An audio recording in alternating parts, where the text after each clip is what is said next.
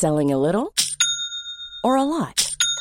Shopify helps you do your thing however you cha-ching. Shopify is the global commerce platform that helps you sell at every stage of your business. From the launch your online shop stage to the first real life store stage, all the way to the did we just hit a million orders stage. Shopify is there to help you grow. Shopify helps you turn browsers into buyers with the internet's best converting checkout. 36% better on average compared to other leading commerce platforms because businesses that grow grow with Shopify. Get a $1 per month trial period at shopify.com/work. shopify.com/work.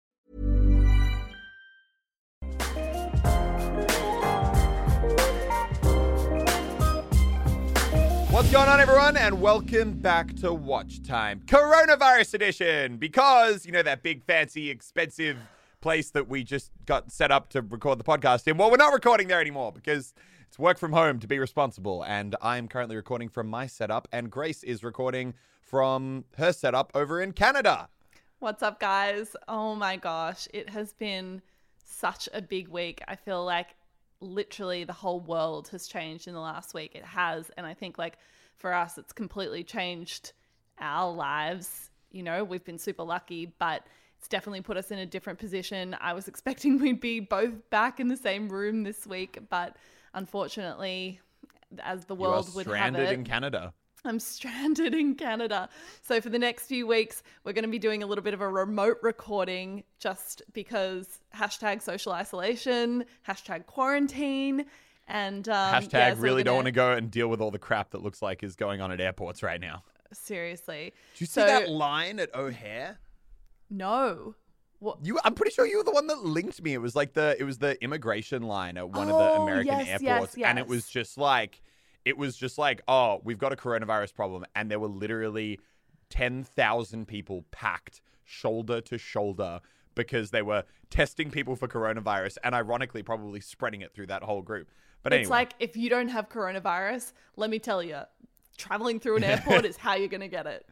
Yeah, pretty much. But yeah, it's just been an absolutely insane week. And so I think we've got a bunch of podcast topics lined up for you guys over the next few weeks. But for this week, I think it was just difficult for us to think about talking about anything other than Corona. We don't want to keep it, you know, super negative or anything, but we're going to talk about what it's meant for us, what it's meant for our friends, what it's meant for YouTube and the creator industry as a whole. And yeah, go from there. But I guess, Elliot, like, how was your week this week with all the news? I feel like this is the week where things took like a big turn. Like the last seven, eight days, it feels like that's when it really went from there were like there were like those multiple stages. There was like, oh, it's this little thing in China. And then it was like, oh, it's this big thing in China, but you know, it's really just, you know, this thing in China. And then it was like, all right, like sprinkling overseas a little bit. Let's be cool. Let's be cool. And then it was like, okay, I mean, Italy didn't handle it very well, but we're not in Italy. It's going to be fine. And then it was like this week, I think, where everyone finally realized they were like, they were like, oh no, this is like, this isn't something we can pretend isn't a big issue. Like, this is going to be a big, big issue for every single country. And whether or not, you know, it's because of hospitals getting overwhelmed or the steps countries are taking to like stop that from happening. I mean, I, I think Australia, relative to other countries, in terms of the hard measures that uh, have been taken here so far, is probably the least strict of any country I've seen, really, which is crazy considering it's strict, but just relative to what other countries have done, it's not that bad. You know, school's still in, you can still totally go out and go out in public. Just like I think bars and restaurants, their capacity is now a bit more restricted. Yeah. Um, but i- it's very much kind of, I think when you, when I, you know, when I go to work now, you know, because I'm still coming into the office with the other YouTube guys. Um, when when we drive in in the morning now, you know, I'm driving through the city at 8:30, 9 a.m. on a Friday or a th- or just a weekday, and it's like empty. You know, Yeah. it's not full ghost town, but it's like maybe 30 percent at like what it would normally be. You know, You It know what noticeably. fully yeah. You know what fully puts it in perspective for me is this weekend you, me, Liv, Vic, Rob, we're all meant to be at Miami Ultra this weekend. Yeah. Literally, so about 2 months ago, Elliot, me, Vic and a couple others, a couple of the guys from the Sidemen Vikkstar, for those wondering. yeah, Vikkstar, sorry. um, planned that we would go to Miami Ultra this weekend. I was going to be flying in from Canada. Elliot was going to be flying in from Sydney. Vic and the Sidemen guys were going to be flying in from the UK. And we planned that maybe like six weeks to two months ago, I reckon. And three weeks ago was when events started to be cancelled, I would say. And I remember, like, in our group chat, we were like, oh, do you reckon Ultra will be cancelled? Like, do you think it will be? And we were like, oh, maybe, maybe not. And then turns out it was. And we were like, I reckon crap. general consensus was like, nah, it's going to be fine. Because there was Yeah. that tweet they retweeted saying that no events will be cancelled in Miami. It's all going ahead. And we were like, sweet.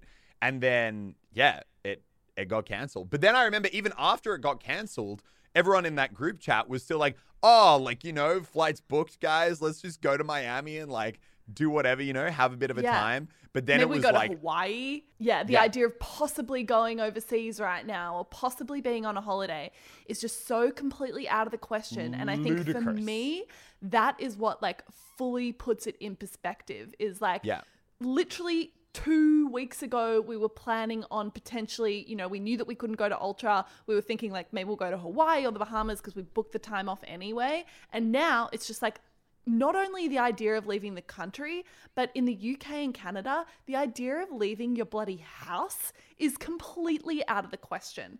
And I think Yeah. that's to me what highlights like how quickly this thing has just completely taken over the world. Yeah, I like it, it's crazy for me to think that yeah, in my brain a week and a half ago it was like, "Oh yeah, we'll probably still go overseas." And now just like it is ludicrous that I that in my brain I'm like, "What were you doing? Like what were you even thinking? That's like that's insane." Of course Yeah. that's not going to happen. You're and I literally don't think not I've- allowed to leave the country. No, and there's and no I- flights. Yeah, which is it's it's crazy. It's I mean like it's good. It's good crazy because I'm glad people are being uh you know cautious. I think there seems to be like a full divide when I look around everyone uh in Sydney at the moment. There seems to either be a it's it's literally like a 50-50 divide. It's either you're one of the people who's like, you know, going, washing their hands, self-isolating, working from home, being responsible, like not minimizing your interaction with others.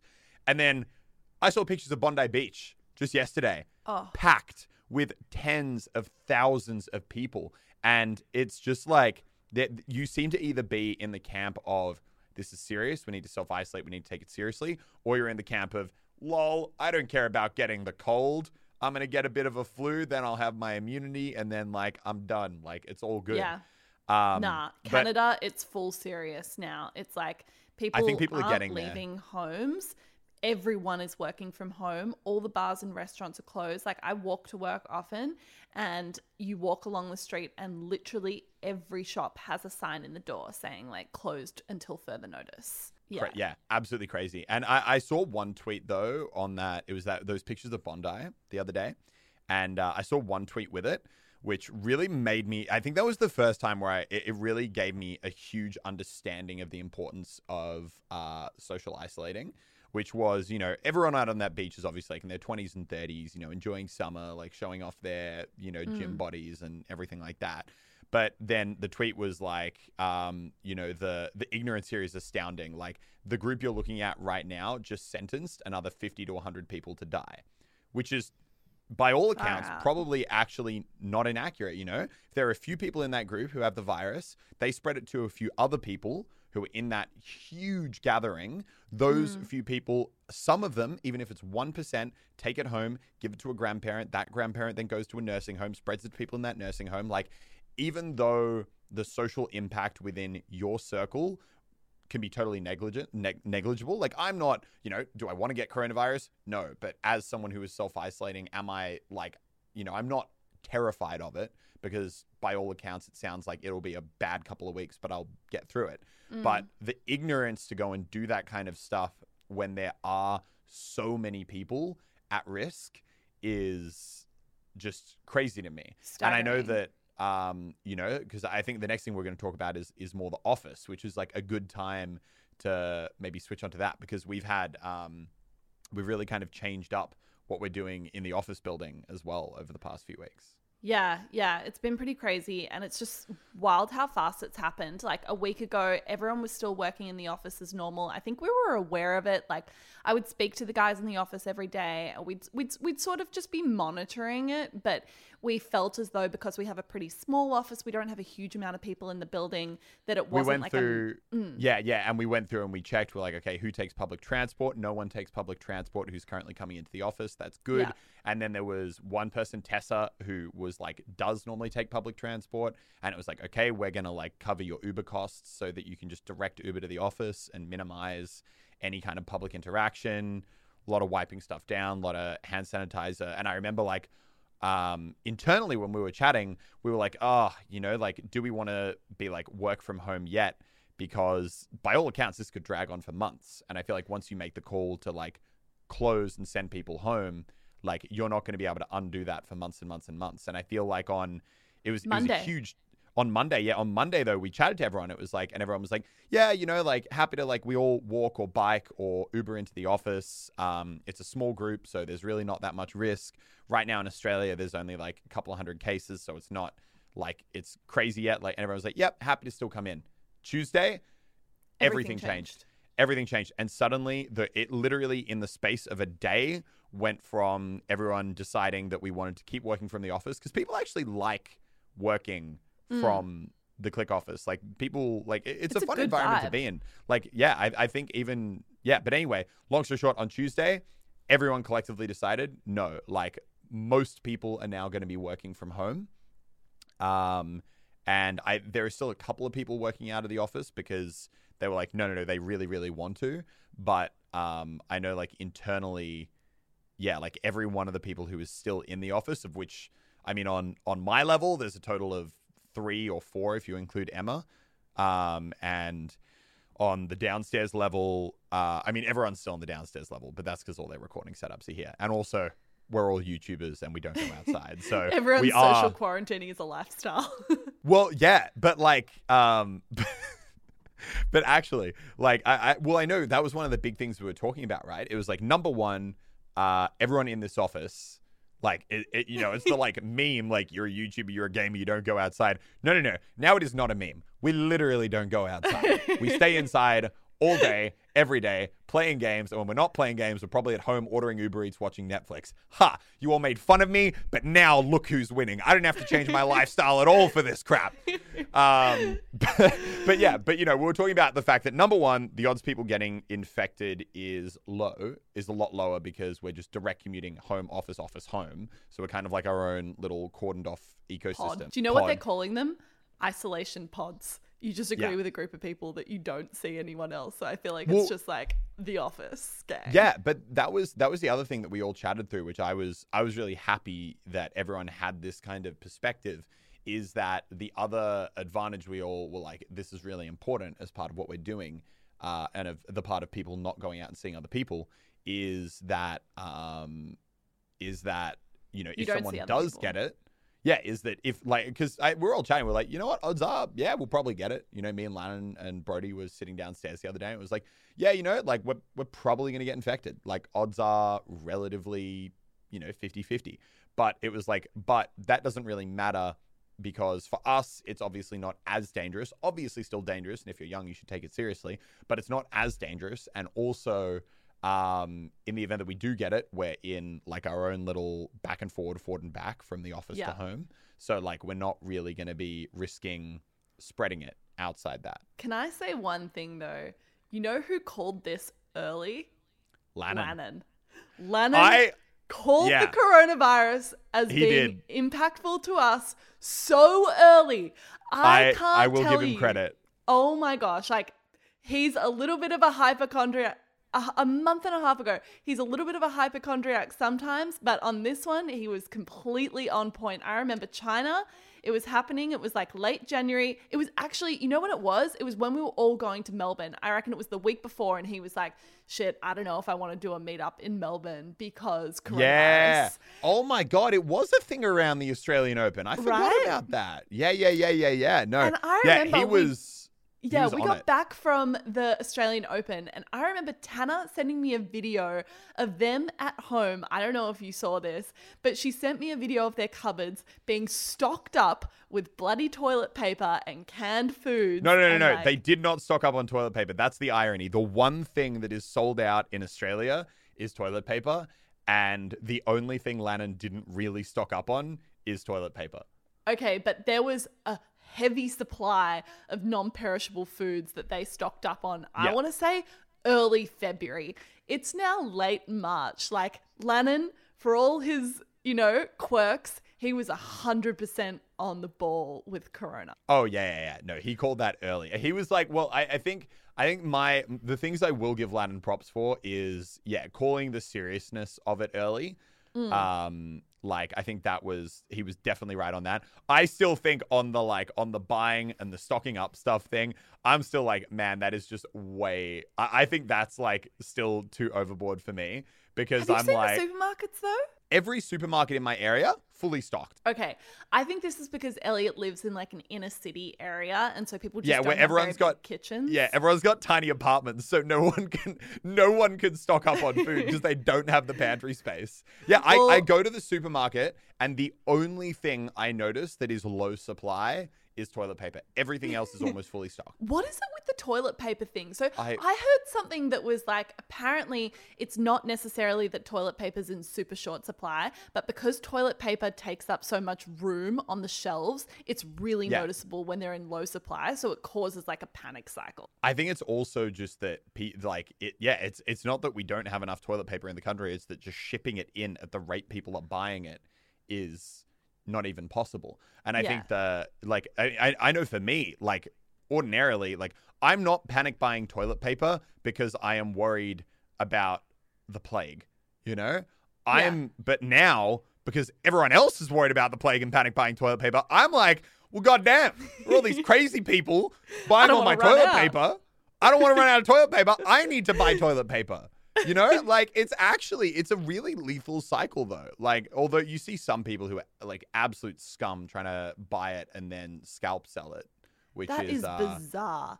Like yeah. literally it's 2020 and people are scalping toilet paper. Like what Bro, if the you told me that's where in? this year was going, if that's where, if you told me in January, in three months, people are going to be on the side of the road scalping toilet paper, I would have been like, what is wrong with you? What have you taken? get, get, just get your, you need to get your life together, man. You're out of control.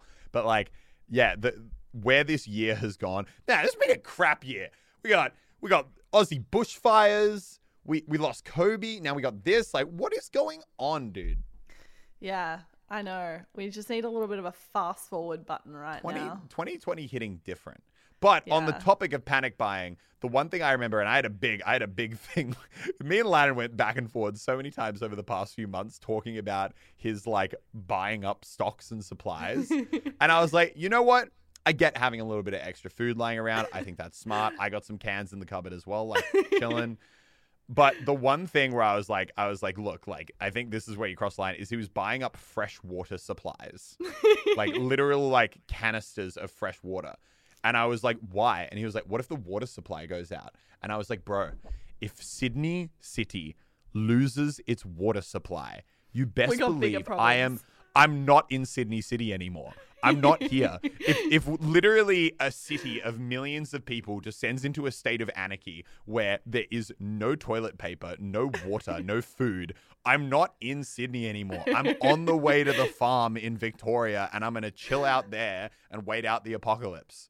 Honestly. But you know, but but also he did make a good point, which the point that I that I got to credit him for. Um, and to be to be clear, I don't think Lannan was really panic buying. He was like he didn't go out and buy like forty eight like twelve No. packs of toilet paper. He literally just like stocked up on like the right amount of food you might need to like self isolate for like a month or two. Um, and but, to be yeah, fair, the he one- the- probably doesn't have that much in his pantry at the best of times anyway. So he was probably No. just stocking up to a normal amount. And the other good point he made is, you know, like obviously, like we've got, you know, Lana's got disposable income. You know, he's he's got a little couple of extra dollars in the bank.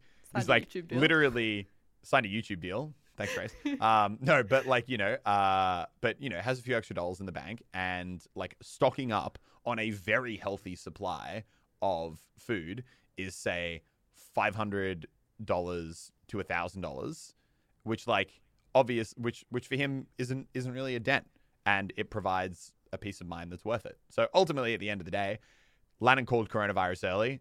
He was pretty pretty uh, right on how big it would become, um, and he has the supplies to survive the apocalypse. So, if anything goes wrong, people party at Lannan's house because he's got all the canned food. Bloody crazy. It's wild times. But I guess taking it a bit more to how it affects like us and our friends and like the world that we're in with YouTube and content and that sort of thing.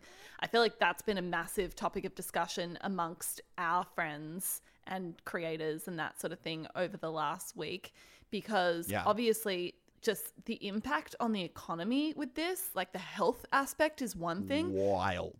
the financial aspect is another. Like the whole economy, mind my French, is going to be completely fucked after this. Yeah. I don't know. I genuinely don't know how a lot of small businesses are going to survive. I read Oh, a stat the other day that was saying that 25% of small businesses won't be able to survive more than one month earning 50% of their normal revenue. And Yeah. already, so many businesses are earning like 50% of their revenue. The hospitality business, I just like, I don't know what people are going to do, like how businesses are going to pay rent. Well, you think about um, you think about how like you know the failure rate of most restaurants and cafes is already Oh. like really really high. You then put the stress of something like this, which will impact over like this is like anyone who thinks this is not still going to be having a serious impact on day to day life in six months from now is crazy. Like this is going to be going for months and months and months and months and months. Yeah. Whether or not it's full social social isolation or whether it's just like a severe decrease in people wanting to go outside, it like it'll be both. Um, but yeah, you know, I, I was chatting to um because the the guy who runs our local cafe, his kids were like fans, and um, uh, for the kid's birthday, I was like, oh yeah, sure, like I'll give him a little like office tour. Took him through the office, and I was like chatting to him because um, you know, they've just put these new laws in, which are if you're a cafe or a restaurant or a pub or anything, you're allowed one patron. Your new max capacity is one patron, or sorry, is one person per five meters squared. His cafe is 40 meters squared. He is allowed to have a total of eight people in there at any one time. But keep in mind, you got a barista, you got a chef, you got him. So three staff already taken. He can have five patrons in this It cafe. It literally doesn't normally, make sense. In a cafe that would normally sit 30 to 40. Because like, well, it, I mean, it make yeah, but like, if he's paying the staff, he's got to be paying the staff like 20 bucks an hour each. Therefore, he's paying like if he's got him, a barista, a chef, he's paying minimum 60 an hour in Yeah. wages and therefore you can only have 5 people like it just the maths does not work out. And that's in Australia. In Canada and the US right now, all restaurants and bars aren't even allowed to sit anyone. They're only open for takeaway right now. Only open Yeah. for takeaway. Like I mean- I just you just can't survive as a business like that. No, I mean, I, I'm like, yeah, I'm, I'm keen to talk about the YouTube stuff, but yeah, like, I mean, before, I, I think there's so much to talk about on how it's impacting every industry other than YouTube. I think, especially in my circle, I have a lot of friends who work in the service industry, you know, so they're like, yeah, restaurants, bars, all that kind of stuff. Mm-hmm. And, you know, they're suddenly looking at, you know, number one, these restaurants, even even if they're not legally forced to close, just from pure practicality, being forced to close. Because if you're a restaurant that has a capacity of, you know, 500 people, which is kind of what you've budgeted you need to actually cover the operational costs and make a small profit, if you're suddenly cutting that to like, oh, you can now only have 30 people in here, Yeah. what do you do? Like, it, it, it's going to reach a point where even if the government doesn't mandate that you need to shut, just like expense wise, you can't afford to operate. So now Yeah. you've got, yeah, all these people, their hours are being cut, their jobs are being cut. So many people in the service industry are just casual. You know, they're, Yeah. they're not on like salaried things, they're, they're just casual employees. And um, And for Yeah, the- parents as well. Like if you're a parent and then now suddenly in the US and Canada and the UK, all the schools are closed, like you've got to look after your kids. You literally can't go to work because you have to stay home to look after your kids. Yeah. It's crazy. And then I was even thinking, I was like, wow, if you're a bricks and mortar store, you're pretty screwed right now, you know, because you're going to have to pay rent and there's literally no one coming in. But then I was like, shit, even if you're an online store, you're in a really tough position because say you're like an online retailer or something. I was thinking like, oh, everyone's going to be home, online shopping, but then I was like, all of the production that comes out of China is pretty messed up right now. A lot of people like just can't ship out of China, so everything's delayed. And then if people aren't making money, the first thing to go is people spending money on stuff that isn't necessary, like online Yeah. shopping or any of that sort of thing.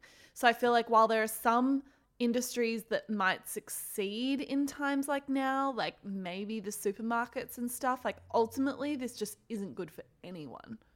Yeah, no, 100%. And I, I even know like a lot of supermarkets um, were saying that, you know, even though, and I'm sure, look, I, I don't think it's going to hurt supermarkets as much.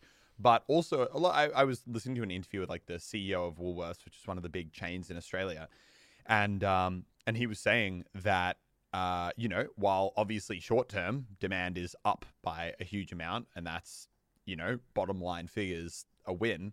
Ultimately, in six months from now, if everything calms down, there's going to be a bunch of people who are sitting at home with all these non-perishables like toilet paper, and they're just not going to buy toilet paper for the next like three years. Yeah. So it's like an there will number. there will be yeah there will be an equalization. Obviously, like maybe not all the way to balance it out, but you know in the in the long term, it it should be pretty even for supermarkets. Yeah. Um, And then even Yeah. like businesses, you know, getting closer to like what we do, a lot of how click management makes money is through working with brands and, you know, negotiating brand deals, that sort of thing. And I think one of the first things to go, like when there's a lot of uncertainty, is brands and companies spending money on anything that's not essential. And unfortunately, like although marketing is really valuable, it's not necessarily an essential cost. And so over the last week, like I've definitely noticed a heap of campaigns being cancelled or like indefinitely postponed or everyone's working from home and so people are just adjusting to like new work environments and everything's been slow the past week. Yeah. And so I think like even for us, like when this first started I'm Sandra, and I'm just the professional your small business was looking for. But you didn't hire me because you didn't use LinkedIn jobs. LinkedIn has professionals you can't find anywhere else, including those who aren't actively looking for a new job but might be open to the perfect role, like me. In a given month, over 70% of LinkedIn users don't visit other leading job sites. So if you're not looking on LinkedIn, you'll miss out on great candidates like Sandra. Start hiring professionals like a professional. Post your free job on linkedin.com/people today. Happening, I was thinking, oh, we're in a pretty digital industry, we'll be fairly safe. This will impact everyone. Like, we're a mostly online business. We're so lucky already that most of our staff can work from home. But even for us, the marketing side of things is going to be heavily impacted. And then obviously, we run the click channel and we do click videos and that sort of thing. And it's really hard to make click videos if everyone's in social isolation. So it's required like trying to be very creative in terms of figuring out video ideas that people can shoot individually from home without us all being together. So yeah, it's it's definitely not easy. No, no. I think I think the impact as a whole is huge. I mean, I think it's interesting when you look at you know talking about ad spend because I know that like in all my YouTuber groups, it's been like a big topic of conversation mm. about how Corona is going to impact you know like the career of a YouTuber. Obviously, like off the bat, very clear to establish YouTubers are in the very lucky and fortunate position of being a lot less impacted by this than the vast majority of jobs. You can work from almost literally anyone i would say because Yeah. i was even thinking like i was reading the other day that like all movies have had to stop production all tv shows have had to stop production so it totally throws out their timelines like musicians can't go on tour it's not a good time for them to release albums because they can't do any press release or like pr around it it's really tough. And I think YouTubers are one of the only people whose work can go relatively unscathed. Like your ability to create content isn't impacted at all by this, really. Like you can still get to the office and make videos because you just make videos on your own computer by yourself and you can get them digitally edited. Like you can put them in a Google Drive for your editor and stuff. And in many ways, I do think like viewership will be pretty strong on the platform. Like, I think on the whole, viewership is pretty strong right now um, because a lot of kids are home, everyone's home. So people are just online more. I don't know. Like, have you noticed over the past week, like viewership increasing at all? Yeah, I, I, think it's hard to to track. I know from talking to, um, you know, I think it's it's not necessarily as useful to look at it in the trends of an individual channel because you can have a good week or a bad week. Like that happens all the time where your views can jump up and down by twenty percent. Mm. Uh, but I know that we were talking to a few people like from the actual YouTube team, and they were saying that the impact of uh, Japan uh, when it cancelled all schools, it was the same as summer holidays like the normal impact that summer holidays has on YouTube viewership. I mean, it's essentially like a bunch of kids who are now at home, uh, you know, same as they would be on holidays, except probably even more so because they can't really go outside as much. So you've just got a lot, a large, large group of most people's like core demographic who are now at home watching YouTube. So yeah, generally, I think on YouTube you're going to see a, an uptick in views. Like in in a weird way, it's a good thing for YouTubers in like a business in a business sense. Like viewership is going up. The one thing that's going to be interesting to see how that counterbalances it is uh, ad spend. So, like you said, you know, advertisers are spending less on like campaigns and advertising, mm-hmm. whatever, because obviously less money's being spent. Um, and obviously, YouTubers make money on ads. So, if there's less ads and those ads are worth less, then we in turn, even with more views, you know, our views could go up 20%, but then ad revenue or ad spend could go down by like 50%. And yeah. then obviously it's still a loss. But I think, yeah, I, am I'm, I'm expecting it to be relatively even. I think we'll see an uptick in views, a downtick in ad spend, and yeah. I think most YouTubers are going to be relatively not impacted by. I mean, you know what's interesting though that I just thought I did not think about that before this episode. What do you do if your city goes in lockdown and you're a David Dobrik or like a vlogger? Like I, uh, vloggers are actually very creative. I'm sure they could think of a, especially David Dobrik. He'll just blow oh, some David's stuff up in his backyard. Fine. he will blow things up in his backyard. But it is super interesting, yeah. Like thinking about the different areas of YouTube and how um, oh um, how the travel impact, vloggers. Yeah. Oh yeah, travel travel vloggers. Uh, yeah, that's gonna be a rough one a for a little spot. while. Gonna be like showing their trip down to the corner store who else is going to be challenged by that from a YouTube perspective? Because I was watching, I was actually watching Logan Paul's podcast earlier, which I've started to watch a bit more. Actually, like, I think he's doing a really good job with that. But he's like got his studio set up in his house, which is really lucky. But so true. I feel like there are so many YouTubers that kind of rely on being out and about as well to get their content. Yeah, no, no, I think that I think that'll be interesting. But the gamers um, are in a good spot. The gamers are in a good spot. We do what we always do. we sit at home, we play video games, we don't go outside much, and we upload stuff to the internet. That's that's the job. Although you know what's actually crazy this week, which has been the craziest part about this whole thing, is um, uh, which is something that probably if you're American, you don't probably think about as much because I realized if I was American, like most YouTubers are, um, you know, you don't like exchange rate never even enters your mind unless you're oh flying overseas God. going on holiday. But Australia, because Australia exports a lot, right? Um, so, you know, I think the basic economics of it are, if I can remember my year 12, is like we export a lot. China, obviously, and internationally with coronavirus, everything's slowing down, less building, less construction, less everything. So we're exporting less. Therefore, the, like, long story short, the Australian dollar is going down a lot. I think a it's month down. and a bit ago a month and a bit ago, or like two months ago, say the Australian dollar was uh, about seventy-five cents uh, on to the USD. So one Australian dollar would get you seventy-five cents in USD, um, which uh, means economics that, you know, if, class with Muselk.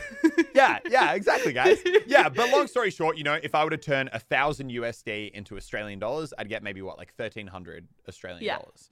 Whereas over the past week and a half the AUD has crashed. I think it reached 55 cents. It's gone back up a tiny bit since then, but it reached 55 cents just the other day, which would mean if I were to change $1,000 USD into AUD, I would have used to have gotten $1,300. Now, I would get more like $1,800. So literally, I have just been gifted an extra $500 from the exchange rate. Now you're almost getting paid double what you're getting paid in USD, Yeah. Which is crazy. Like the impact of exchange rates is wild.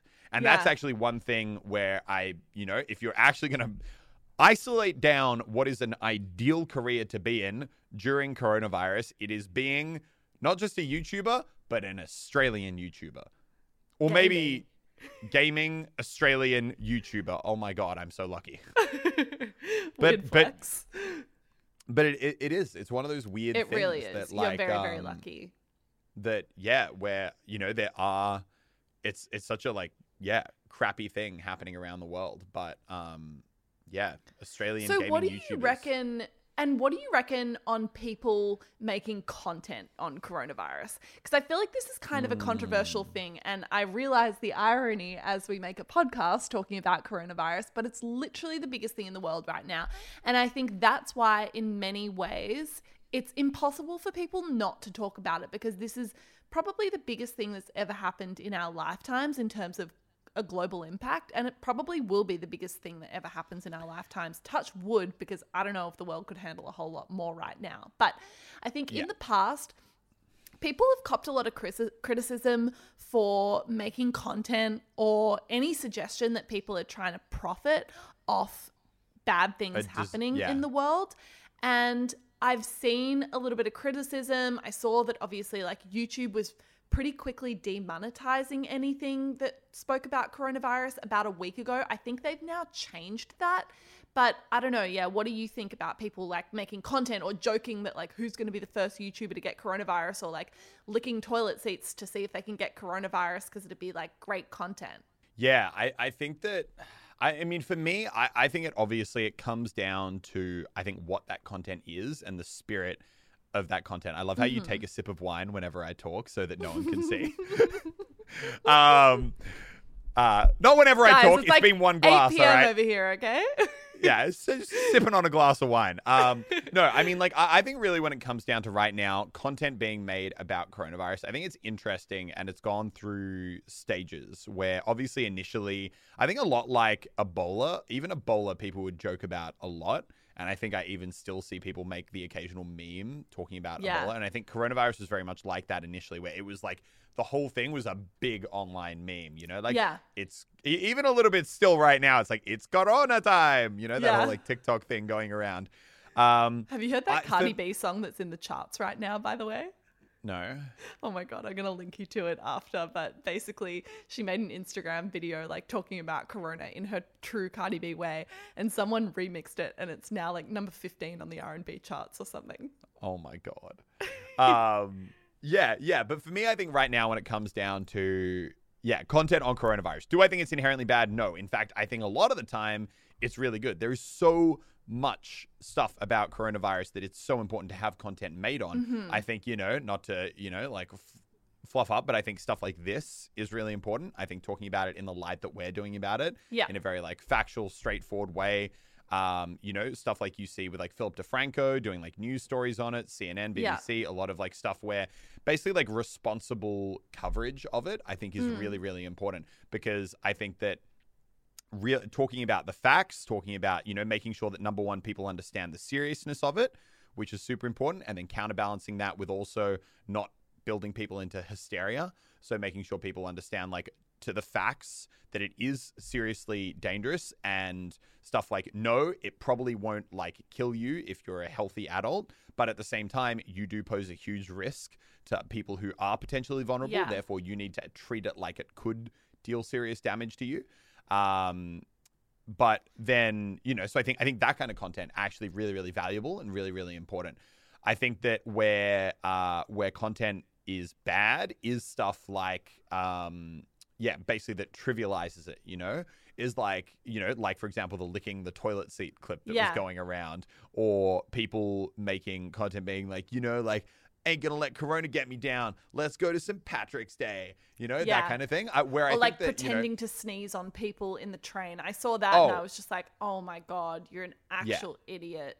yeah, yeah. but I 100%. think in I- some ways, like creators almost, if you have an influence, I think it's really important that in times like this, the the word is getting out there that people understand the seriousness of seriousness of it like you were saying and they understand how important doing things like social distancing are. So for example if you could go on instagram and do an instagram story to a million people and say hey guys like remember to stay the fuck inside that's really good. I actually think that's a really responsible thing to do because you know, we read the news and we're lucky that we're like relatively well informed, but a lot of people aren't. And a lot of young people who are able to make a difference with doing things like social distancing don't read the news yet just because, you know, you're young, you just don't. Um, so Yeah. I think if if they can get the word from from influencers or creators that they follow, then that's like a good thing. Yeah, for sure. Yeah, you know, we always talk about the like impact and like you say influence that, you know, you have in this job and I think now is like a good opportunity to actually do something good with that. I think um I think the part for me where yeah, I mean there's obviously the far end of the spectrum where it's like, you know, factual, socially responsible stuff, the opposite far end of the coronavirus content which is licking toilet seats, which is obviously a no-go. For me, the the gray area right now is um you know the more kind of you know not not dismissive but lighthearted stuff you know like the Yeah. coronavirus on like like it's corona time on tiktok because i think that you know that like I, i'm 50-50 because I, I don't think it should be trivialized and i think it should be taken seriously but on the other hand you know you can understand in a time where everyone's like pretty down and pretty like sad and everything feels kind of like horrible that you know a little bit of levity can be a nice thing I, I think the it's just about- don't have to be mutually exclusive. No, no, yeah. I think it's about it's where you know it's not that you can only make serious content on coronavirus. It's that if you are going to do something more upbeat and lighthearted on the topic, you need to do it in a way that doesn't convey the wrong message. You Yeah. know, like I think I think you know there's that stuff. You know, like content that's like talking about you know like oh you know me after five days in social isolation it's just them going completely like bananas doing like weird stuff you know that isn't inherently damaging to me because that's just like you're making fun of the fact that social isolation sucks and everyone's going to go insane but um you know you're not you're not inherently saying like lol coronavirus not a threat. Go out and do whatever. So i think i think really when it comes down to the content that people can be making around this it's it's just very you have to be careful you have to be tactful and you need to give like a lot of thought. Yeah, yeah. And I think it was interesting, like, seeing how YouTube at the start was not monetizing or taking down any content that spoke about coronavirus. Yeah. And I saw that be pretty heavily criticized on Twitter and social media and that sort of thing, being like, oh, they're censoring or they don't want the word to get out there or, you know, they're not allowing me, allowing me to monetize anything that even talks about corona. But I actually saw it from a different side. And I think like social media platforms have to be really careful these days in terms of making sure that they don't forward the spread of any fake news. And I think as well, like from past things that have gone wrong, like Adpocalypse times and that sort of thing, advertisers hate being associated with any contra- anything that's controversial.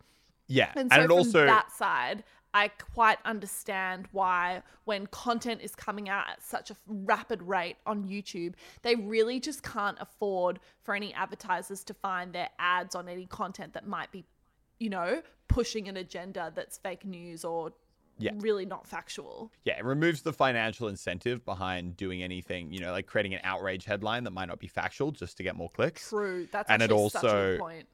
Yeah, and it also, um, yeah, like you said, at times like this, more than ever, as much as people don't like it, you need to YouTube needs to like defend its advertising kind of campaigns. So Yeah. you know, same time when Adpocalypse happened, right? You saw YouTube go heavily on the defensive of what it would Mm. demonetize and monetize, and that's because and, and people, I, I think a lot of the time people don't think about this, but and it, and it's one of those unfortunate truths, which is that YouTube is actually in a position where they have to do that because if they don't do that, then you're not only going to see some videos demonetized, if advertisers lose faith that their ads are being put in places they don't want them, then they're not going to lose money on just a couple of demonetized videos. They're just going to stop spending. They're going to be Yeah. like, we don't want to advertise on YouTube. So like, you guys can't control. And it sucks that in the short term, a lot of people who are making great content get harmed from that.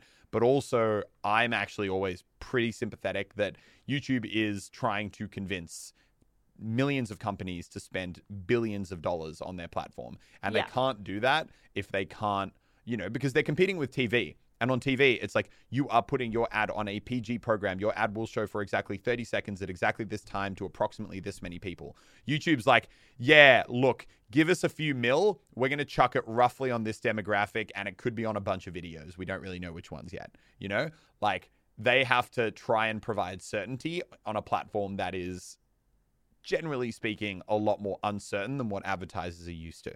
Yeah, 100%. I think it'll be really interesting to see what advertisers do in general. I did hear that Coke, uh, through a little birdie that we know, Coke's actually basically pulling their advertising worldwide for the time being, purely because not only do they not want to spend money in a time during uncertainty, but they actually just feel like it's inappropriate to show ads where people are like together in groups and being really happy. Yeah.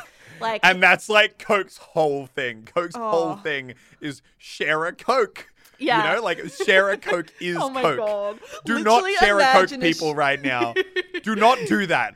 imagine a share a coke campaign coming out right now everyone would Oh just be my God.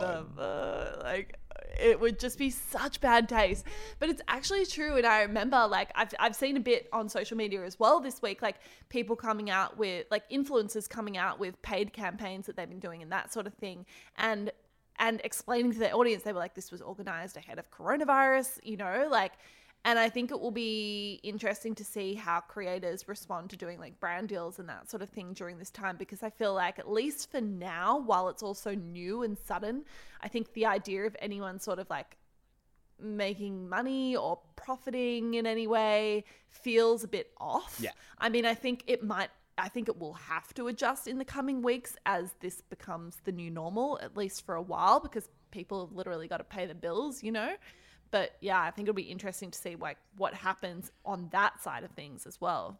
You know, another really interesting, well, not interesting, it's kind of like a sad thought. I mean, but it was just, you know, I was thinking earlier today because obviously we did the bushfire fundraiser a few months ago and Yeah. that raised like a really good amount of money. And I was like, oh, you know, you could do another one for um, coronavirus. But the crazy thing that just got stuck in my brain was just like, what are you fundraising for?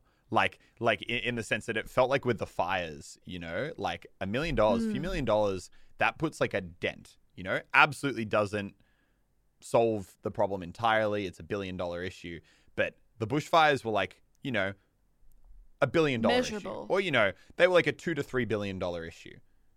I don't know if I'm getting that number right, but you know, you could put a number on that. Yeah. And you could be like, okay, that is the issue. This is making a small dent in that issue. Coronavirus just feels like this Tsunami. tsunami that's just like unassailable. Yeah. And and that, you know, like even and if if if every single YouTuber in the country would have put together some huge fundraiser and we would have raised like two, three million dollars, whatever, it would literally be like me holding up like a candle as like a tsunami comes at me and it's like, aha, this'll this'll Yeah. this'll stop it. And it's just like and that's not it's to like discourage anyone from trying to do what they can or helping or making any donations during this time because it's not. But I think like what you're trying to say is it's just the the scope of it just feels so it just feels it feels crazy but i think that it was like you know leading on from that topic of conversation i think where i ended up coming to with that thought process is that you know more than ever now is a time that requires so many people to come together because no mm. longer is you know just a few people doing a couple of little fundraisers going to make any dent because it won't the only way that you can make a dent in this thing is by the whole world actually doing stuff together. And that's not only talking about like fundraisers or donating money, it's everything down to social isolation, not going to Bondi Beach just because it's a really nice sunny Friday mm-hmm. afternoon and you've got work from home and you don't have to be in the office today. Like, not doing that. Just like the little things wherever you can, I think are going to be what makes such a big difference on you know an issue Yeah. as huge as this it's no longer it's no longer the kind of thing where it's like you know oh that's not my problem but i'm going to donate a bit of money and you know that'll help it's mm. like this is everyone's problem everyone has a part to play financial and otherwise and it it's starts so right hard now. though like it's so hard because i feel conflicted where i feel like the things that are going to help the health aspect of the issue which are things like social isolation or social distancing um, are the things that are also going to really hurt the economy like for example i felt i feel so much for the small businesses like small businesses are going to suffer through this. And so, for example, like today, I was walking into the office and I was like, oh, I want to like stop and get a coffee and I want to like buy food from the local place and, you know, order dinner from somewhere and like support these small businesses that I know are going to struggle. But at the same time, it's like doing that stuff is exactly what you shouldn't be doing for the health aspect. So, I don't know, it's really tough. It's also crazy how these terms like social distancing that literally, I don't think I'd ever used that term two weeks ago, are now part of everyone's vocabulary all of a sudden. Crazy times. Just wild. What do you reckon's gonna be impacted like long term from this? For example, like I've been cooking a whole lot more the past week, or everyone's like ordering more groceries using like online ordering systems, that sort of thing, or like staying in more working Yeah, from I- home more. Yeah, I mean, I wonder if working from home more will be a thing. I, I definitely think more people are going to probably learn to cook and learn they probably enjoy cooking a little bit during the, this kind of time. So I think that, you know, that's one of the big things I've been seeing that goes up. I think people's, yeah, personal habits, maybe slightly more working from home, slightly more cooking from home. I think in a year, things probably won't be too different. I think the really interesting thing for me is I was watching this really awesome TED talk by Bill Gates on, um, on kind of, you know, pandemics. Yeah. And he was saying that, you know, it's, you know, you look at the spend. Dude, that's right been coming up in my recommended on YouTube Oh, it's- it's literally good. every day this week. It's good because he like, and he makes a really good point, which is right now, you know, the governments when they're funding, they're thinking about, you know, you know, the next war and how they need to build more intercontinental ballistic missiles and how they need to build more tanks and fund more soldiers and buy more guns. And that's the war they're planning for. And his whole thing was the war that is actually coming. And he, he said this like five, six years ago. He was like, the war that is really going to destroy the world is not guns and missiles. It's going to be a pandemic. And right now, the US government, it has its budget for the CDC is 2% of what they spend uh, uh, of the budget of the Pentagon. So which is like so I, I i think the change i'm more interested to see is how governments as a whole respond to uh you know kind of like changing everything. So if this were to happen again god forbid that we'd actually be able to you know lock things down faster and maybe you know fast track certain treatments and cures and whatever whatever we can do but I, i'd be yeah really interested to see long story short how like governments change Yeah. after this yeah, but for real. um, yeah, I mean, long story short, guys, some guy in China ate a pangolin that got bitten by a bat, and now we're all stuck inside. it's so- actually nuts. Like just Yeah. nuts that like this is in three months the entire world's changed. But literally, I don't know. I feel like even yeah. Fucking crazy. Anyway, guys, I think that about wraps us up for this week. We're obviously going to be doing these more distant um, digital podcasts for you guys for the next who knows how long until we can get back in the same place. Miss you, bro. Wish we were in Miami right now, but not actually. Oh I'm glad God. that we're alone. Yeah, don't want to don't want to be at Ultra right now. We want to not talk about Corona every single week, though. You know, we want to bring this back to what it's all about YouTube, This social is now media. a coronavirus podcast. we will only give you your weekly coronavirus updates right here on Watch Time. Don't forget to hit subscribe, follow the podcast on whatever thing you're watching it on, because all the corona info is right here. This is your hub. This is your So spot. Let us know, actually, though, for real, like what topics you want us to do over the next couple months. I think I'm really motivated more than ever with everyone being inside more. We need more good content out there. So we want to bring you some of that each week. So tell us what you're looking for. And until next week, remember to subscribe, like, follow on the platform that you're listening on, and we Click will all see the you guys. Bye, guys. See you next week.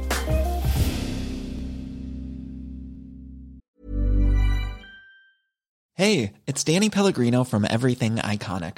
Ready to upgrade your style game without blowing your budget? Check out Quince. They've got all the good stuff shirts and polos, activewear, and fine leather goods, all at 50 to 80% less than other high end brands. And the best part? They're all about safe, ethical, and responsible manufacturing. Get that luxury vibe without the luxury price tag. Hit up quince.com slash upgrade for free shipping and 365 day returns on your next order. That's quince.com slash upgrade.